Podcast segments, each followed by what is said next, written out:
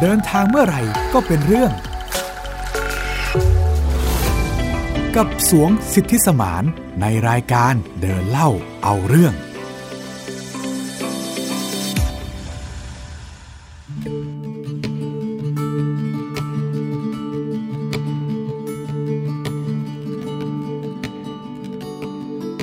สวัสดีครับ ผมสวงสิทธิสมานนะครับ พบกันอีกครั้งใน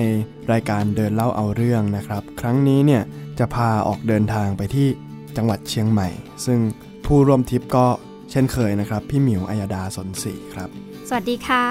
ครั้งนี้เที่ยวเมืองไทยกันบ้างเนาะ ใช่ครับ หลังจากที่ไปต่างประเทศกันมาหลายทริป ใช่ เลยที ครับ เดียวนะคะ ตั้งแต่ EP แรกเลยนะฮะ ใช่ EP แรกที่เราลงใต้แล้วเราก็ไม่ได้ไปไทย ไม่ได้ อีกเลย อยู่ต่างประเทศอย่างเดียวเลยครับ ค่ะ ครั้งนี้สวงจะพาไปที่เชียงใหม่นะคะ ก็เชียงใหม่ก็เป็นเมืองท่องเที่ยวของไทยที่ขึ้นชื่อมากๆเนาะ ถูกต้องครับ เชียงใหม่นี่มีสถานที่ท่องเที่ยวหลายที่เหมือนกันนะ ใช่ครับ ทั้งใน กว้าง เมือง มาก เออกว้าง ทั้งในเมืองทั้งรอบนอก ใช่มีให้เที่ยวในหลายรูปแบบมากเลยค่ะ ขึ้นดอยไปสัมผัสบรรยากาศธรรมชาติ ลงมาในเมืองก็มีคาเฟ่ใช่ไหม ใช่ครับ แล้ มี ว อาหารอร่อยๆเยอะด้วย อ่าสวงไปเที่ยวไหวเหมือนกันใช่ไหมคะที่ ใช่ เยงใหม่ ครับ จริงๆ ไปเชียงใหม่นี่ไปเกือบทุกเดือนเลยนะฮะ ไปเกือบทุกเดือนเลยเหรอ นี่ก็เพิ่งกลับมาจากเชียงใหม่เนี่ยครับ โอ้ทำไมถึงไปบ่อยขนาดนั้นนะคะ ก็จริงๆ เชียงใหม่นี่ก็เป็นจังหวัดยอดนิยมอะนะฮะ อืม เวลาไปทำจิตอาสาอะไรพวกนี้เนี่ยฮะก็หลายองค์กรก็เลือกที่จะไปลงที่เชียงใหม่ อืม เพราะว่าเชียงใหม่เนี่ยนอกจากจะมีเมืองตัวเมืองแล้วยังมีพื้นที่ที่เป็นพื้นที่ธุรกันดาร พื้นที่ห่าง เช่น ไกลเนอะ ดอย อื ตามเอ่อหมู่บ้านชนเผ่าต่างๆอะนะฮะ ค่ะ แล้วเป็นยังไงไปเชียงใหม่ครั้งนี้ไปเที่ยวตรงไหนยังไงบ้างคะ อ๋อครั้งที่ผ่านมาเหรอครับ ค่ะ ครั้งที่ผ่านมาก็จริง ๆ ไปทั้งเชียงใหม่แล้วก็ไปอำเภอปายที่แม่ ค่ะ ฮ่องสอนต่อนะฮะ อ่า ก็ไปออกหน่วยแพ ค่ะ ทย์แผนจีนครับ อ๋อนี่คือจริงๆ ไม่ได้ไปเที่ยวซะทีเดียว ไม่ได้ไปเที่ยวซะทีเดียวครั ก็ บ ไปทำจิตอาสาด้วย ถูกต้องครับ ซึ่งทริปนี้ที่จะคุยกันในรายการแล้วก็เป็นการออกทริปที่ ใช่ครับ ไปเป็นจิตอาสาด้วยเหมือนกัน เกี่ยวข้องกับจิตอาสาแต่ไม่ใช่ที่ผ่านมานะฮะ อ่า เป็นเป็นทริปที่ผมไปมาเมื่อ 2-3 ปีที่แล้ว อ่า ครั้งนี้เนี่ยไปที่อมก่อยฮะ ค่ะ อมก่อย อมก่อยนี่ก็เป็นหนึ่งในอำเภอของจังหวัดเชียงใหม่ ถูก เนาะ ต้องครับ เชียงใหม่นี่มีอยู่ 25 อำเภอด้วยกัน ใช่ครับ อมก่อยก็เป็นหนึ่งในนั้นนะคะ ซึ่งก็อยู่ทางใต้สุดของจังหวัดเลย ซึ่งมันก็จะติดกับแม่ห้องสอนตากอะไรแบบเนี้ยนะคะอมก่อยก็มีสถานที่ท่องเที่ยวที่น่าสนใจอยู่หลายที่เหมือนกันเนาะ ใช่ค ที่ รับ เขาไปถ่ายรูปกับดอกไม้อะไรอย่างเงี้ยหรือ ใช่ มีแบบว่าเป็นหมู่บ้านที่ไปสัมผัสบรรยากาศที่นู่นก็มี มีดอยสวยๆอะนะฮะ ค่ะ แล้วไปอมก๋อยสวงไปที่ไหนยังไงมาบ้างคะเนี่ย จริงๆ ไปรอบนี้เนี่ยไม่ธรรมดาครับ ค่ะ เพราะว่าไม่ได้ไปสถานที่ท่องเที่ยวเลย อ่า เราไปตามหมู่บ้านของชาวบ้านอย่างเดียวเลย เพราะว่าไปเป็นจิตอาสาเนาะไปออก ใช่ครับ หน่วย อืมยังไงคะไปออกหน่วยนี่หมายถึงหน่วยไหนเนี่ย ที่ผมไปเนี่ยฮะเป็นหน่วยแพทย์อาสาครับ ค่ะ ของพอสวนะฮะ อ๋อ ซึ่งหน่วยแพทย์อาสาพอสวนะครับหรือชื่อเต็มที่ว่าหน่วยแพทย์อาสาสมเด็จพระศรีนครินทราบรมราชชนนี หรือว่าชื่อย่อว่าพอสวนะฮะ ค่ะ เป็นหน่วยแพทย์ที่สมเด็จพระศรีนครินทราบรมราชชนนีเนี่ยก่อตั้งขึ้นเมื่อปี พศ 2512 ค่ะ ปฏิบัติงานโดยอาสาสมัครประกอบด้วยแพทย์ ทันตแพทย์ เภสัชกร พยาบาล และเจ้าหน้าที่สาธารณสุข ซึ่งเป็นการออกไปให้บริการประชาชนในพื้นที่ธุรกันดารนะนะฮะ ค่ะ ซึ่งหลังจากที่สมเด็จย่าเนี่ยทรงเสด็จเยี่ยมราษฎรตามพื้นที่ประชาชนที่อยู่ห่างไกลจากตัวเมืองอะนะฮะ ค่ะ ก็ได้เห็นถึงความยากลำบากในการเข้ามารักษาพยาบาลในตัวเมือง รวมถึงยังมีโรคภัยไข้เจ็บที่เป็นโรคที่เกิดขึ้น เฉพาะบนดอย ค่ะ ท่านก็เลยส่งตั้งองค์กรนี้ขึ้นมา เพื่อเป็นการ ไปดูแล ทำจิตอาสา อืม แล้วก็ดูแลประชาชนที่ด้อยโอกาสนะนะฮะ ค่ะ อยากรู้จุดเริ่มต้นของการที่สวงนึกยังไงถึงได้ไปเข้าร่วมเป็นอาสาหรือว่าไปเป็นจิตอาสาในในแต่ละครั้งอ่ะอ่ะอย่างครั้งนี้ด้วยเหมือนกันนะคะ ครับก็จริงๆแล้วก็เป็นเพราะว่ามีคนเสนอโอกาสมาให้นะฮะ ค่ะ เนื่องจากว่าตัวผมเนี่ยก็ไม่ใช่ไม่ใช่แพทย์ อืม นั่นน่ะสิ แต่ ผม ว่าก็ไปกับคุณแม่นะฮะ อ๋อ ซึ่งคุณแม่เนี่ยขึ้นไปเพื่อเป็นอาสาสมทบใน ค่ะ การนอกจากว่าหน่วยเนี่ยจะมีการดูแลผู้ป่วยแล้วเนี่ยก็ยัง มีทีมแยกซึ่งก็คือทีมผมกับทีมคุณแม่เนี่ยนะฮะ ค่ะ ในการเล่นกับเด็ก อ๋อ แจกของเด็กอ่าทำลูกโป่งให้เด็กดู หรือว่าบางครั้งก็ไปเตะฟุตบอลเล่นกับเด็กอะไรเงี้ยนะฮะ อืม ซึ่งเป็นการแบบไปเอนเตอร์เทน ค่ะ ไปให้ความสนุก เพราะว่าเด็กๆที่เห็นเราขึ้นไป เขาค่อนข้างที่จะตื่นตาตื่นใจกับว่า เอ้ยนี่ คนเมืองคนกรุงเทพ อ่า ซึ่งผมขึ้นไปเนี่ยผมก็ทำหลายอย่างฮะ เล่นลูกโป่ง แล้วก็ตัดผมให้เด็กอะนะฮะ อืม ซึ่งฝีมือการตัดผมของผมก็ไม่ได้ดีเลิศขนาดนั้นนะนะ อ่า ฮะ ฮะ แต่พอพูดว่า ไหนน้องๆ ใครอยากตัดทรงเด็กกรุงเทพบ้างมา เลย น้องๆก็วิ่งกรูกันเข้ามาเลย เพราะว่าอยากมีทรงผมเป็น ใช่ คนในเมืองใช่ไหมเอ ก็ อ ตื่นเต้นตื่นเต้นกับกับคำว่ากรุงเทพมากๆ ซึ่ง อ่า ซึ่งหมอพยาบาลต่างๆ ที่ขึ้นไปเนี่ยก็จะไม่ค่อยมีเวลาในการเล่นกับเด็ก ค่ะ เหล่านี้ ผมก็จะขึ้นไปช่วย อืม นิดนึงอะนะฮะแล้วก็ก็เหมือนเป็นทีมเสริมไปสันทนา ใช่ กา ครั ร บผม อย่างเงี้ยเนาะ แล้วก็ถือว่าเป็นการไปเรียนรู้เรื่องของทั้งจิตอาสา ทั้งเรื่องชนบทที่ ค่ะ เด็กรุ่นผมเนี่ยน้อยคนที่ที่จะเคยไปสัมผัสชีวิตในหมู่บ้าน อืม ตามดอยอย่างเงี้ยนะฮะ ซึ่งเอาจริง ๆ ถึงแม้ว่าตอนนี้การท่องเที่ยวมันจะไปถึงในตัวชนบทแล้ว แต่ว่าบางทีมันก็ไม่ได้เห็นแบบเขาเรียกอะไร real life แบบว่า ใช่ เออ มันมันก็ยังเป็น ชีวิตจริงอะเนาะ มันก็ยังเป็นเหมือนกับผักชีที่ลอยอยู่บนหน้า คือมันเป็นสิ่งประดิษฐ์ ใช่ มันเป็น อ่า สถานที่ท่องเที่ยว มันเป็นไซต์ซีอิงซึ่งซึ่งมันไม่ใช่การที่เราไปใช้ชีวิตแบบคลุกคลีแบบรู้สึกเหมือนเขาทำงานเหมือนเขา อ่า หรือว่ามีวัฒนธรรมเหมือนกับเขาอะไรอย่างเงี้ยนะฮะ ค่ะ ก็เป็นเหมือนกับว่าเราไปสังเกตการณ์ดูเฉยๆ แต่ว่าที่ผมไปเนี่ยค่อนข้างที่จะลึกพอสมควร อืม แล้วเป็นยังไงบ้างหลังจากที่ไปเป็นอาสาสมัครลงพื้นที่ไปเป็นไงบ้างคะ จริงๆ ผมมีหลายข้อคิดมาก เพราะผมไม่ได้ไปแค่ครั้งเดียวนะฮะ ผมไป ค่ะ มาสามครั้งแล้ว อู้ ซึ่งแต่ละครั้งเนี่ยมีข้อคิดมหาศาลกลับมาที่บ้าน แต่ครั้งนี้เนี่ยผมจะมาเล่าให้ฟังถึงเรื่องราวเกี่ยวกับอ่าการเจ็บป่วยของคนบนดอย ค่ะ สะท้อนกลับมาหาคนในเมือง ในเมือง แบบพวกเรานะฮะ ค่ะ หลังจากที่ได้มีโอกาสเดินทางลงพื้นที่กับหน่วยแพทย์เดินเท้าพอสวเนี่ยฮะนอกจากจะเหนื่อยจากการไปหมู่บ้านต่างๆ แล้วเนี่ยก็ได้มีโอกาสทำงานร่วมกับทีมแพทย์ แล้วก็ทันตแพทย์ เภสัชกรทำให้ได้เห็นอาการป่วยของผู้ป่วยที่มาเข้ารับบริการการรักษานะฮะ ค่ะ อย่างใกล้ชิด แล้วก็ได้มีโอกาสคุยแลกเปลี่ยนนะฮะกับพี่ๆหมอต่างๆ ที่เขามีความรู้เกี่ยวกับเรื่องโรคภัยไข้เจ็บ ค่ะ ในหมู่ชาวชนบทครับ ค่ะ ทำให้ผมได้เห็นว่าการเป็นคนดอยเนี่ยมันไม่ใช่เรื่องง่ายนะฮะ อืม มันต้องตื่นมาตั้งแต่เช้าทำนา กลับบ้านต้องใช้แรงกายทั้งวัน อืม คือต้องเดินข้ามเขาเป็นลูกๆ เพื่อที่จะไปที่ไร่นาของตัวเองอะนะฮะ ค่ะ เนี่ยทำให้ผมได้เห็นแล้วว่า คนที่มารับการรักษาจากหน่วยแพทย์พอสวเนี่ย ส่วนใหญ่จะมีอาการปวดเมื่อย อืม ซึ่งอาการปวดเมื่อยเนี่ยมันเริ่มต้นจากนั่นแหละครับ เรื่องอาชีพเกษตรกรรม ที่ชาวบ้านที่นี่เนี่ยเขาปลูกข้าวบนดอย ค่ะ การทำข้าวบนดอยเนี่ยมันมันต้องมีเหมือนกับนาขั้นบันไดอะฮะ อ่ เราต้องเดินขึ้นเดินลงกว่าจะเกี่ยวข้าวได้ทีนึง คือมันลำบากมาก อืม นั่นคือจากสภาพบริบทของ ใช่ บ้านเมืองเขาเนาะ เป็น ใช่ ภูเป็น ค ด รับ อย ค่ะ ซึ่งพอ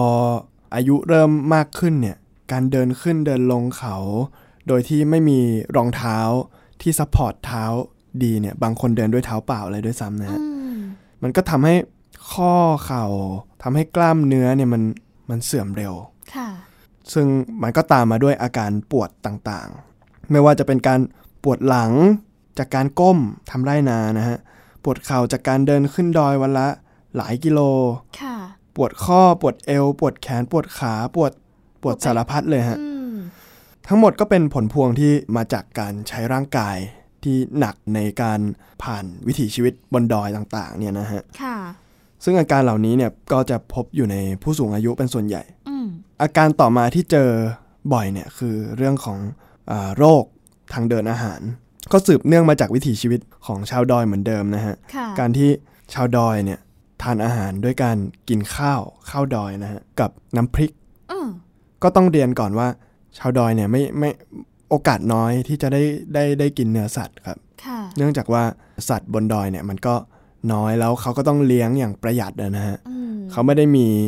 โรงงานที่ ไม่ได้มีตลาดเอา ใช่ ง่ายๆเนาะ ใช่ใช่ อย่างเราเราๆเนี่ยไปตลาดแล้วก็ซื้อไก่ซื้อหมูซื้อ ใช่ เนื้อวัวมากินได้แล้วอ่ะ ใช่ครับ แต่ว่าเขาเนี่ยต้องเลี้ยง อืม ซึ่งหมูแต่ละตัวเนี่ยกว่าจะเชือดได้กินทีนึงก็ต้องรอแต่งงานนะมีคนในหมู่บ้านแต่งงานนะฮะ อืม แล้วก็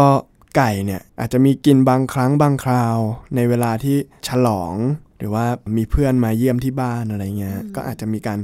กินไก่เป็นบางครั้งบางคราว แต่ว่าถ้าพูดถึงชีวิตประจำวันทั่วไปแล้วเนี่ยไม่มีเนื้อสัตว์ ค่ะ มีแต่ข้าวผักแล้วก็น้ำพริก วิถีชีวิตของเขาเนาะ ใช่ครับผมการ ค่ะ ที่ชาวดอยที่นี่เนี่ยกินน้ำพริกมาตั้งแต่เด็ก แล้วก็นานๆที่ได้กินเนื้อสัตว์น่ะนั่นหมายความว่าพวกเขาเนี่ยรับรสจัดมาจนเป็นเรื่องปกติ อืม คือกินเผ็ดกินเผ็ดมาตั้งแต่จำความไม่ได้นะฮะ ค่ะ อาการป่วยที่เจอมากเป็นอันดับต้นๆเนี่ยก็เลยหนีไม่พ้นพวกโรคกระเพาะ อืม หรือว่าโรคไตที่เกิดจากการกินเค็ม เค็มเกินไป นน้ำพริกเค็มๆเผ็ดๆอย่างเงี้ยนะฮะ ค่ะโอ้ส่วนใหญ่ก็เป็นโรคที่เกิดจากวิถีชีวิตของเขาเลยเนาะ ใช่ครับผม ค่ะ นอกจากปัญหาที่เกิดจากการรับประทานในการบริโภคในแต่ละวันนะฮะยังมีเรื่องของปัญหาของตัวผู้กินอีกด้วย อ่า ซึ่งก็คือชาวดอยทั้งหลายเนี่ยนะฮะ ค่ะ เนื่องจากว่าข้างบนนั้นมันหนาวอ่ะ บางทีก็ไม่ต้องอาบน้ำไม่ต้องแปรงฟันสระผมอะไรมากมาย ก็ทำงานเสร็จก็เข้าบ้านนอนเลยอะไรเงี้ยฮะ ค่ะ ก็ทำให้เนื้อตัวค่อนข้างที่จะสกปรกแล้วก็เลอะดินเลอะโคลนอยู่ตลอดเวลา แม้กระทั่งในเวลาที่กินข้าวเนี่ยไม่ได้กินอย่างถูกสุขอนามัย อืม คือไม่ล้างมือ แล้วก็ไม่ใช้ช้อนใช้มือ ก็ใช้มือกินข้าว ใช่ ค่ะ ซึ่งนั่นแหละครับทำให้มีพยาธิ เออ เป็นปัญหาเรื่องพยาธิแล้วก็อีกเรื่องหนึ่งคือเรื่องฟันผุอะนะฮะอย่างที่บอกว่าเด็กๆ ที่นี่เขาก็ไม่ค่อยสนใจที่จะแปรงฟันกันเท่าไหร่ ค่ะ นอกจากนี้อะนะฮะก็ยังมีอีกปัญหาหนึ่งซึ่งก็คือเรื่องของทางเดินหายใจ ซึ่งก็อย่างที่เรียนไปเมื่อสักครู่อะนะฮะว่าอากาศข้างบนดอยเนี่ยมันหนาว ค่ะ ชาวดอยก็ต้องหาวิธีมารับมือกับอากาศที่หนาว ก็คือก่อไฟ อืม ซึ่งการก่อไฟเนี่ยคือเขาก่อในตัวบ้านเลยฮะ ค่ะ แล้วโครงสร้างบ้านของเขาเนี่ยไม่มีปล่องไฟ เพราะฉะนั้นก่อไฟขึ้นมาเนี่ยก็คือเท่ากับดมควันตัวเองอยู่ในบ้าน ให้คุณผู้ฟังลองนึกภาพตามนะคะ ว่าเขาจะมีบ้านที่เป็นบ้านไม้เนาะ ใช่รับ หลายคนสส่วนใหญ่ชาวดอยเนี่ยจะยังมีบ้านที่เป็นบ้านไม้อยู่ บ้านไม้เป็นซี่ๆอะนะฮะ ใช่ แล้วเขาจะก่อกองไฟกันกลางบ้านเลย ถูกต้องครับ เพื่อที่จะเอาไว้ผิงไฟเวลาที่ฤดูหนาวมา เพราะว่าเวลาหนาวทีเนี่ยบางครั้งเนี่ยหนาวจนต่ำกว่า 10 องศา ใช่ หนาวขนาดนั้น หวมก เลยค่ะ แล้วหลาย ๆ ครอบครัวเองเขาเป็นครอบครัวยากจนเนาะคุณเนาะ ใช่ครับ เขาก็จะอาจจะยังไม่ได้มีเรื่องของเสื้อกันหนาว หรือว่าผ้าห่มที่มันเพียงพอดังนั้นการก่อไฟเนี่ยแหละ คือการคลายหนาวที่ดีที่สุด แม้กระทั่ง ครอบครัว ตัวบ้านของเขาเนี่ยฮะ อ่า มันมันเป็นไม้ฮะมันทำมาจากไม้ ซึ่งไม้เนี่ยเรียงกันเป็นซี่ๆเนี่ยบางทีระหว่างซี่ไม้ มันก็จะมีช่อง ค่ะ การนอนอยู่ในบ้านไม่ได้หมายความว่าเราจะไม่ได้รับลมนะฮะ อืม ลมมันพัดมาก็ ก็ยัง พัด เข้าได้ ผ่าน อยู่ดี ซี่ซี่ต่างๆ เนี่ยเข้ามาในบ้าน ค่ะ ก็อย่างที่บอกมันก็ต้องแก้ปัญหาด้วยการก่อกองไฟ ค่ะ ซึ่งเขาก็ไม่รู้เกี่ยวกับเรื่องควันเรื่องไฟอะไร ว่าถ้าหากว่าก่อกองไฟในบ้านเนี่ยมันควรจะมีปล่องไฟหรือเปล่า เขาไม่ได้มีความรู้เขาไม่ได้ศึกษา เพราะว่าถ้าหนาวนี่ก็จะปิดบ้านปิดประตูหมดเลย ใช่ลมควันตัวเอง เออ ก็ ทำให้ เป็นปัญหาอีก ใช่ครับเขาลมควันตัวเองอยู่อย่างนั้นอะตลอดเกือบทั้งชีวิตนะฮะ อืม คือนอนก็นอนสูดควันเข้าไปตลอดเวลามันก็ โอ้ขนาดผมเข้าไปอยู่ข้างในเนี่ย คืออยู่ได้ไม่กี่นาทีเท่านั้นเองมันควันมัน โอ้มันเหม็นมันแสบตามันเรา ออ เราต้องออกมา ค่ะ หนีออกมา อ ใน ย่าง ขณะ พี่ ที่ หนูเป็นคนที่แพ้ควันเหมือนกันนะ อยู่นานไม่ได้แล้วมันจะ ใช่ ปวดหัว ใช่ แบบตึบตึบตึบเลยอ่ะ ในขณะที่พวกเขาก็อยู่กันจนชินนะนะฮะ เออ ซึ่งไอความชินนั้นนะมันสูดควันเข้าไปมาก ๆ มันก็ปัญหาที่ตามมามันก็คือเรื่องของโรค COPD อะนะฮะซึ่งเป็นโรคเกี่ยวกับปอดอักเสบ หลอดลมอักเสบ ถุงลมโป่งพอง หรือว่ากระทั่งมะเร็งปอด เออ ซึ่งอาจจะกลายเป็นว่าทำให้ชาวดอยเนี่ยหายใจลำบาก ค่ะ มีการเหนื่อยหอบง่าย แล้วก็มีอาการไอเรื้อรัง อืม นี่ก็เป็นอีกอาการหนึ่งที่พบบ่อย ระหว่างที่ ออกหน่วยแพทย์อาสานะครับ พี่หมิวเคยดูข่าวหนึ่งเหมือนกันค่ะ เขาเคยไปทำข่าวสารคดีเกี่ยวกับชาวอมก๋อย ซึ่ง ครับ เป็นชาวกะเหรี่ยง ซึ่งเขาก็มีวิถีชีวิตที่น่าจะคล้ายๆ กับสวงไปเจอเหมือนกันเนาะ ใช่ เขาเขามีลูกน้อยอ่ะเป็นเด็ ค ก รับ เด็กๆทารกเลยอะค่ะ เด็กต้องสูดควันนั้นอะตั้งแต่เด็กอะ ใช่ แล้วพ่อแม่เขาก็บอกว่าก็มันทำอะไรไม่ได้ นอกจากทำแบบนี้ ใช่ เพราะเวลามันหนาวมันมันทำอะไรไม่ได้เลย นอกจากผิงไฟ ถูกต้องครับ เออ มันเลยทำให้เนี่ยแหละ มันมันเป็นปัญหาที่เขาเจอมาตั้งแต่เด็ก จนโตจนผู้ใหญ่ ซึ่งมันเป็นปัญหาที่ไม่สามารถแก้ไขได้เลย มันคือวิธีเดียวที่เขาจะสามารถอยู่ได้เนอะ ใช่ครับ อืมสงสารเขาเหมือนกันนะ ใช่ มันหลีกเลี่ยง ใช่ ไม่ได้เลยอะอืม แล้วอีกอย่างหนึ่งที่พบเจอบ่อยเนี่ยคือเรื่องของอุบัติเหตุครับ ค่ะ บนดอย พี่หมิวน่าจะเคยเห็นว่าบนดอยเนี่ยมันทางมันลำบากมันเดินยากขนาดไหนนะฮะแล้วชาวดอยเนี่ยส่วนใหญ่เขาเดินทางด้วยการขับรถเครื่องอะนะฮะขับมอไซค์ ค่ะ คือ อะอย่างตอนสวงไปเนี่ย กว่าจะเดินทางเข้าไปในหมู่บ้านนี้ มันยากลำบากไหมลองอธิบายให้คุณผู้ฟังฟัง ที่สุดนะฮะ เออลักษณะเส้นทางมันเป็นยังไง คือต้องเรียนก่อนว่าพอสวเนี่ยเป็นหน่วยแพทย์ที่เลือกที่จะเดินทางช่วงฤดูฝน อืม เนื่องจากว่าฤดูฝนเนี่ยเป็นฤดูที่เข้าถึงดอยยากที่สุด อ่า และเป็นฤดูที่ เกิด มีคนไข้ โรคภัย ป่วยมากที่สุด ใช่ แล้วก็คนไข้เนี่ยคนไข้เองเนี่ยก็ลงจากดอยยากที่สุด เพราะถนนพังเพราะ อ่า ฝนตกต่างๆเนี่ยฮะ ค่ะ ทำให้ถนนพังลงไปรักษาอาการป่วยที่ตัวเมืองก็ไม่ได้ ก็ต้องอยู่บนดอย ทีนี้เนี่ยเราก็เลยเราก็เลยเลือกที่จะเป็นผู้ที่จะเดินเข้าไปหาเขา แล้วก็ช่วยรักษาเขาอะนะฮะ ค่ะ แล้วเป็นยังไงลักษณะวิธีการเดินทาง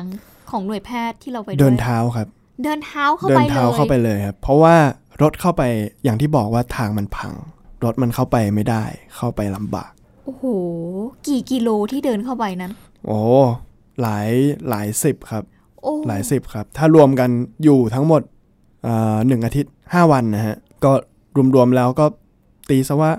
วันละประมาณ 10 กว่ากิโล ก็คือหมายถึงว่าต้องอารักษาจากหมู่บ้านหนึ่งแล้วเดินทางไปอีก ใช่ครับ หมู่ เช้า บ้า บ่าน ย หนึ่ เช้าง อย่างนี้ด้วย บ่ายใช่ไหม เช้าบ่ายเช้าบ่ายเลย โอ้โห ใช่ครับ ก็ไปถึงหมู่บ้านหนึ่งตอนประมาณเที่ยงรักษาเสร็จ เดินกินข้าวก่อนกินข้าวเสร็จแล้วก็บ่ายสองออกไปอีกหมู่บ้านหนึ่ง อืม ตอนเย็นก็รักษาตั้งแต่4ี่ห้าโมง ค่ะ จน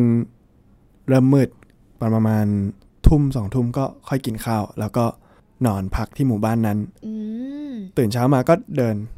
ออกเดินทาง ค่ะ ไปถึงอีกหมู่บ้านหนึ่งตอนเที่ยง ก็วนเวียนอยู่ทุกวันประมาณประมาณเนี้ยนะฮะ โอ้ คือแทบไม่มีเวลาพักเลย เออเออ ต้องบอกว่าพอสวเนี่ยของจริงนะฮะ เราไม่เคยเห็นมุมนี้ของเขาเหมือนกัน สุด เนาะ สุดมากสุดมากคือไม่ได้ไปแค่ออกหน่วยถ่ายรูป ค่ะ เอาหน้าฮะ อืมๆๆ แต่คือไปแล้วของจริงนะฮะ มันเหนื่อยจริงมันรักษาชาวบ้านนี่อืมหลักพันคนนะฮะ โอ้โห ที่ที่ที่ ก็ทั้งหมู่บ้านนะ ใช่ เนาะ ใช่ทั้งหมู่บ้านทั้งตำบลเลยฮะ น่าสิเออ เราไม่เคยเห็นมุมที่เขายากลำบากกว่าเขาจะไปถึงพื้นที่เนาะเวลาที่เราเห็นข่าวหน่วยแพทย์พอสวลงพื้นที่ไปเราก็จะเห็นแต่ภาพที่ เออเขาไปถึงแล้ว ใช่ เขาอยู่กับเด็ก ๆเขาอยู่กับคนในชุมชน ใช่ครับ อย่างเงี้ยเนาะ แล้วเราเข้าไปในที่ที่มันไม่มีสัญญาณโทรศัพท์ เราไม่ได้ถ่ายรูป เออ อัพสตอรี่ไอจไม่ได้อัพเฟซไม่ได้อัพสเตตัสอะไรเลย คือขึ้นไปเราไม่ต่างกับชาวดอยอะฮะ ค่ะ ก็คือเราก็มีของสัมภาระที่เราเตรียมขึ้นไป แล้วก็มีเสื้อผ้าที่ดีกว่าเขา เพียงแต่ว่ามันในเมื่อเทคโนโลยีมันเข้าไม่ถึงอะเราแล้วเรายังไม่เคยชินกับการใช้ชีวิตอยู่แบบนั้นอะมันก็ทำให้เรารู้สึกถึงความลำบากเหมือนกัน ถึงแม้ว่าจะไม่ได้ครึ่งของชาวบ้านเลยด้วยซ้ำอะนะฮะ ค่ะ ซึ่งเรื่องอุบัติเหตุเนี่ยก็เป็นเรื่องที่เกิดขึ้นบ่อยกับชาวดอยนะฮะ ค่ะ ไม่ว่าจะเป็นเรื่องรถคว่ำหรือว่า โดนวัวชน โดนสัตว์ป่า หรือว่าตกเขาหกล้มต่างๆเนี่ยฮะ ค่ะ คือค่ารักษาเนี่ยมันไปรักษามันต้องไปรักษาในเมืองไงฮะ อ่า แต่ว่าก่อนที่จะไปรับการรักษาในเมืองเนี่ยมันต้องเดินทาง อืม ลง ซึ่งถ้าพูดถึงเรื่องการเดินทางเนี่ยก็มีผมได้ถามชาวบ้านคนหนึ่งว่าเดินทางจากตรงเนี้ยลงไปที่เมืองเนี่ยใช้เงินเท่าไหร่ เขาก็บอกว่าใช้เงิน 3,000 บาท เฉพาะขาไป อืม ขากลับขึ้นมาอีก 3,000 บาท รวมเป็นเบ็ดเสร็จ 6,000 บาท คือ 6,000 บาทนี่คือยังไม่รวมค่ารักษาในเมืองอีก โอ้ มันก็พี่หมิว โหด ลองคิด เนอะ ดูว่า ถ้าเราเกิดเหตุฉุกเฉินขึ้นมาบนดอยอะฮะเหตุฉุกเฉินที่แบบว่า มันต้องได้ ต้อ รั ง บ เข้า การ ห้อ รั ง กษา ต้อทัง น เข้า ที ต้องเข้าเข้าห้องฉุกเฉินนะฮะ อ่าอ่า ไม่มีรถพยาบาลที่ไหนจะมารับเราได้นะฮะ เออ มันโอ้ผมก็คิดไม่ออกเหมือนกันว่า ถ้าผมเดินเดินๆอยู่แล้วล้มหัวฟาดเนี่ย มันมันจะทำยังไง จริง ๆ ประเด็นเนี้ยมันไม่ได้แค่หนึ่งรักษาไม่ทันอย่างเดียวเนาะแต่เรายังเห็นถึงความยากลำบากที่ ครับ ระบบสาธารณสุขมันไปไม่ถึง ถูกต้องครับ แล้วเขายังจะต้องหาเงิน เพื่อที่จะลงมา เพื่อที่จะลงมารับการรักษาอีก ซึ่ง ใช่ครับ เงินไม่ได้เป็นจำนวนไม่น้อยเลยนะ หกพันบาท 6,000 บาทนี่เราตีตั๋วไปไหนได้บ้างเนี่ย ตั้งเยอะเลยใช่ไหม ใช่ครับใช่ แต่ว่าชาวบ้านเขาแค่จะมาหาหมอ แต่เขาต้องใช้เงินเยอะมากขนาดนี้ในขณะที่รายได้เขาก็ ไม่ได้เย ก็ อะ ไม่ได้เยอะเลยอะ่ะ ใช่ อืม ซึ่งบางทีชาวบ้านก็เวลาเกิดอุบัติเหตุอะไรอย่างเงี้ยฮะหรือว่าเป็นไข้เป็นอะไรเงี้ยบางคนคิดแค่ว่าปล่อยเลยตามเลย ก็ เออช่างมันเถอะเดี๋ยวก็หาย อย่างนี้ยเหรอ ก็ก็ตาย อ๋อ ใช่ คือมันไม่ใช่ มันไม่ใช่การตายมัน มันอาจจะเป็นเรื่องปกติบนนั้นด้วยซ้ำ ะ ซึ่งผิดกับเราตรงนี้นะฮะ ค่ะ ถ้าหากว่าพูดเรื่องบริบทการตาย มันมีกรณีหนึ่งที่พี่หมอคนหนึ่งเล่าให้ผมฟังอะนะฮะ ว่าครั้งหนึ่งเขาเคยมาออกหน่วยกับพอสว ซึ่งในตอนนั้นเนี่ยก็ได้เจอคนคนที่มาเสียชีวิตที่หน่วยพอดี อืม สาเหตุเพราะว่า เพราะท้องเสีย อ่าฮะ เป็นเด็กที่ท้องเสียขาดสารอาหาร เออ แล้วเขาก็คือมาถึงก็ตัวเขียวแล้วแล้วก็ คือ ก็เสียชีวิต อืม คือคุณเป็นคุณท้องเสียคุณก็ตายได้ อ่า บนดอยอะนะฮะ เออ ก็ค่อนข้างที่จะมันมันมันมันมันเป็นชีวิตด้านที่ต่างจากเราโดยสิ้นเชิงอะครับ เราท้องเสียนิดหน่อยนี่เราก็ไปร้านขายยา ใช่กินยา ร้านสะดวกซื้อก็มียาให้ทานแล้วเนาะ ใช่ครับ แต่ที่นู่นคือไม่มีอะไรเลยอย่างที่บอกว่าระบบสาธารณสุข ของเรามันไปไม่ถึงจริง จริงครับ ๆ ระบบบริการสุขภาพมันมันไม่มีเลย แล้วก็ยังยังต้องอาจจะเป็นเรื่องของความเชื่อของชาวบ้านด้วยซ้ำครับ ค่ะ ว่าบางทีเนี่ย อาการป่วยเนี่ย ชาวบ้านไม่ได้เชื่อว่าป่วย แต่เชื่อว่าเป็นเพราะมีผีมาเข้าสิง อืม อะไรอย่างเงี้ยฮะซึ่งความรู้พื้นฐานเกี่ยวกับการแพทย์หรือว่าการป่วยวิทยาศาสตร์เบื้องต้นเนี่ย ไม่มีเลย อืม ไม่มีเลย คือนอกจากสาธารณสุขเข้าไม่ถึง การศึกษาก็เข้าไม่ถึง ไม่มีอะไรเข้าถึงพวกเขาได้เลย ค่ะ ก็ค่อนข้างที่จะรู้สึกเศร้าว่า เออ คนเรามันเกิดมา ถามว่าความเท่าเทียมมีอยู่จริงไหม เราอาจจะพูดได้ว่า มันไม่มีหรอกความเท่าเทียม แต่ว่า โห มันไม่เท่าเทียมขนาดนี้เลยเหรอ อ่าใช่ มันต่างกันขนาดนี้เลยหรือ แม้ว่าจะอยู่ในจังหวัดเดียวกัน ใช่ครับ อมก่อยนี่อยู่ในเชียงใหม่นะคะ ใช่ เชียคงรับ ใหม่เป็นจังหวัดที่พัฒนาค่อนข้างไปไกลเหมือน อัน กั ดั น บต้นๆของประเทศไทยอะนะฮะ แต่ก็ยังมีคนกลุ่มเล็กๆ กลุ่มนี้ ใช่ ที่ เออเขาไม่โอ้โหเหมือนอยู่คนละขั้วกันเลยเนาะเหมือนอยู่ ใช่ มันอยู่คนละโลกกันเลยทีเดียวนะคะ ใช่ครับ ค่ะ อย่างที่บอกครับ ผมขึ้นไปก็เห็นอาการป่วยต่างๆของชาวบ้านที่นี่เนี่ย ก็ได้สะท้อนกลับมามองวิถีชีวิตของเรา คือในตัวเมืองเนี่ย ผมไม่ได้จะมาโรแมนซ์อะไรนะฮะ แต่ผมมองว่าจริง ๆ แล้วสุดท้าย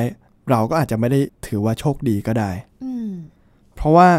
สิ่งหนึ่งเลยที่เห็นบนดอยเนี่ย คือชาวบ้านเขามีความสุข อ่า กับชีวิต เขาไม่ต้องเขาไม่ต้องมากังวลเกี่ยวกับสังคมต่างๆอะนะฮะ ค่ะ เราอะมีชีวิตในการเลือกใช้ชีวิตได้แบบว่า เรากินได้มากกว่าข้าวกับน้ำพริกอะฮะ อ่า เรากินเนื้อวากิวได้ เรากินโฟกาได้ เรากินโอมากาเสะกินซูชิ กินสเต็กทุกวัน อืม แต่ว่าเราก็ต้องมาเจอกับโรคเบาหวาน อืม โรคความดัน โรคหัวใจ โรคออฟฟิศซินโดรม อ่า ใช่ไหมฮะซึ่ง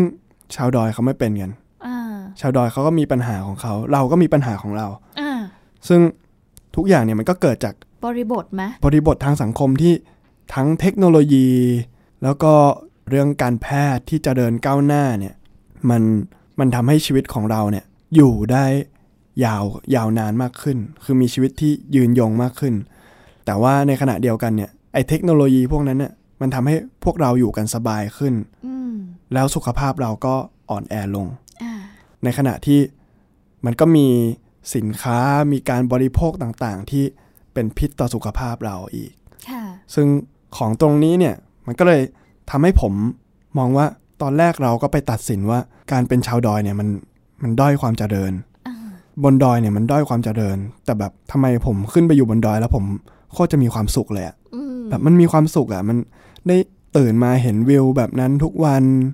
มีหมอกสวยๆ แต่ในขณะที่เราตื่นมาต้องเจอกับรถติดอะ อ่า ใช่ไหมฮะ ค่ะ อ่ะอันนี้ก็ไม่ได้จะโรแมนต์นะฮะ ค่ะ เพียงแต่ว่าผมอยากจะบอกว่าบางทีมันอาจจะไม่ถูกต้องซะทีเดียว ค่ะ ถ้าหากว่าเราอยากจะตัดสินว่าใครอยู่บนดอยเนี่ย ถือว่าไม่เจริญ อืม หรือแม้กระทั่งว่า อย่าอย่าคิดนะว่า เราอยู่ในเมืองแล้วถือว่าเจริญเหมือนกันนะฮะ ค่ะ เพราะว่าไม่ว่าใครจะเจริญหรือว่าไม่เจริญเราหนีไม่พ้นโรคภัยไข้เจ็บ อ่าใช่ สุดท้ายแล้วเนี่ย ความสุขความเจริญ หนีไม่พ้นโรคภัยไข้เจ็บครับ ค่ะ ทุกสิ่งมันมาพร้อมๆกันเนาะ ถูกต้องครับ ค่ะ ก็เป็นสองบริบทที่ทำให้เราได้ลองเปรียบเทียบกันดูเนาะ ใช่ ว่า ครับ คนที่อยู่ชนบทอยู่ในพื้นที่ห่างไกล เขาก็มีปัญหาโรคภัยไข้เจ็บที่มันเกี่ยวเนื่องเชื่อมโยงกับวิถีชีวิตเขา ใช่ครั เรา บ เองเนี่ยถึงแม้ว่าการแพทย์ สาธารณสุขทุกอย่างจะพร้อมครบ แต่ แต่เรา ว่า ก็มีปัญหาของเรา ใช่เราก็ยังเป็นโรคค่ะคุณผู้ฟัง เรา เนาะ ก็ยังมีโควิดกันอยู่นะฮะ ใช่ไปทุกที่เลยโควิด แต่โควิดเข้าไม่ถึงอมก่อยครับ นั่นน่ะ สิเออชาวอมก่อยก็ถือว่าโชคดี ถูกต้องครับ นะคะเพราะว่าอยู่ห่างไกลจากคน ใช่ อยู่ห่างไกลจากการเดินทางที่ ใช่ เราไปถึง ก็อย่างที่บอกไม่มีอะไรเข้าไปถึงสาธารณสุขเข้า ก็ ไป ยังเข้าไม่ถึงเลย เข้าไม่ถึงแน่นอนว่าโควิดก็เข้าไม่ถึงฮะ เสียใจตรงนี้ แต่จริง ๆ นะ พอพูดถึงเรื่องนี้เราก็รู้สึกเศร้าใจแทนเขาเหมือนกันว่า ใช่ เอ้ยทำไมพอการที่เราจะรักษาชีวิตตัวเองไว้เนี่ย จริง ๆ มันคือระบบที่มันควรจะเข้าถึงได้ทุกคน ถูกต้องครับ แต่ว่าเขาไม่สามารถเข้าถึงได้นี่มันเป็นอะไรที่น่าเศร้า แค่ระบุ ทนเหมือนกัน ตัวตนคนบนนั้นยังยากเลยฮะ เออนั่นน่ บัตรประชา สิ ชนอะไรอย่างนี้ก็ไม่มีกัน ไม่มีแต่ว่าก็ ใช่ เป็นคนไทยใช่ไหมคะ ก็ เขาเป็นชาวกะเหรี่ยงแหละเนาะ แต่ว่าก็ต้อง ถือว่าเป็นประชากรตกหล่น อ่า คือเกิดบนนั้นแล้วก็ไม่ได้ลงมาลงทะเบียน ทะเบียน อะไรประมาณเนี้ยนะฮะ ค่ะ ก็เป็นบริบทของสังคมไทย ใช่ จากการเดิคนรับ ทางไป เรียกว่าไม่ได้ท่องเที่ยวซะทีเดียวนะคะ คุณผู้ฟังแต่ว่าไปเรียนรู้วิถีชีวิต ใช่ครับ ผ่านการเป็นจิตอาสาของสวงนั่นเองค่ะ ครับก็อีพีนี้ก็ประมาณนี้นะฮะ ก็ยังมีการเดินทางอีกมากมาย ที่พร้อมจะให้ผู้ฟังได้ติดตามกันใน EP ต่อ ๆ ไปนะครับสำหรับวันนี้เท่านี้ก่อนครับ สวัสดีครับ สวัสดีค่ะ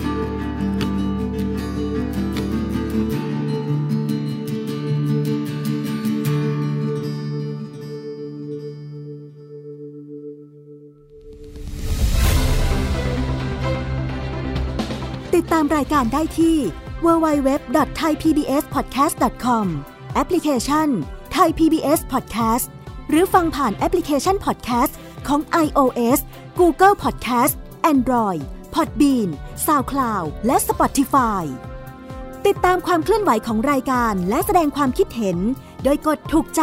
ที่ facebook.com/thaipbspodcast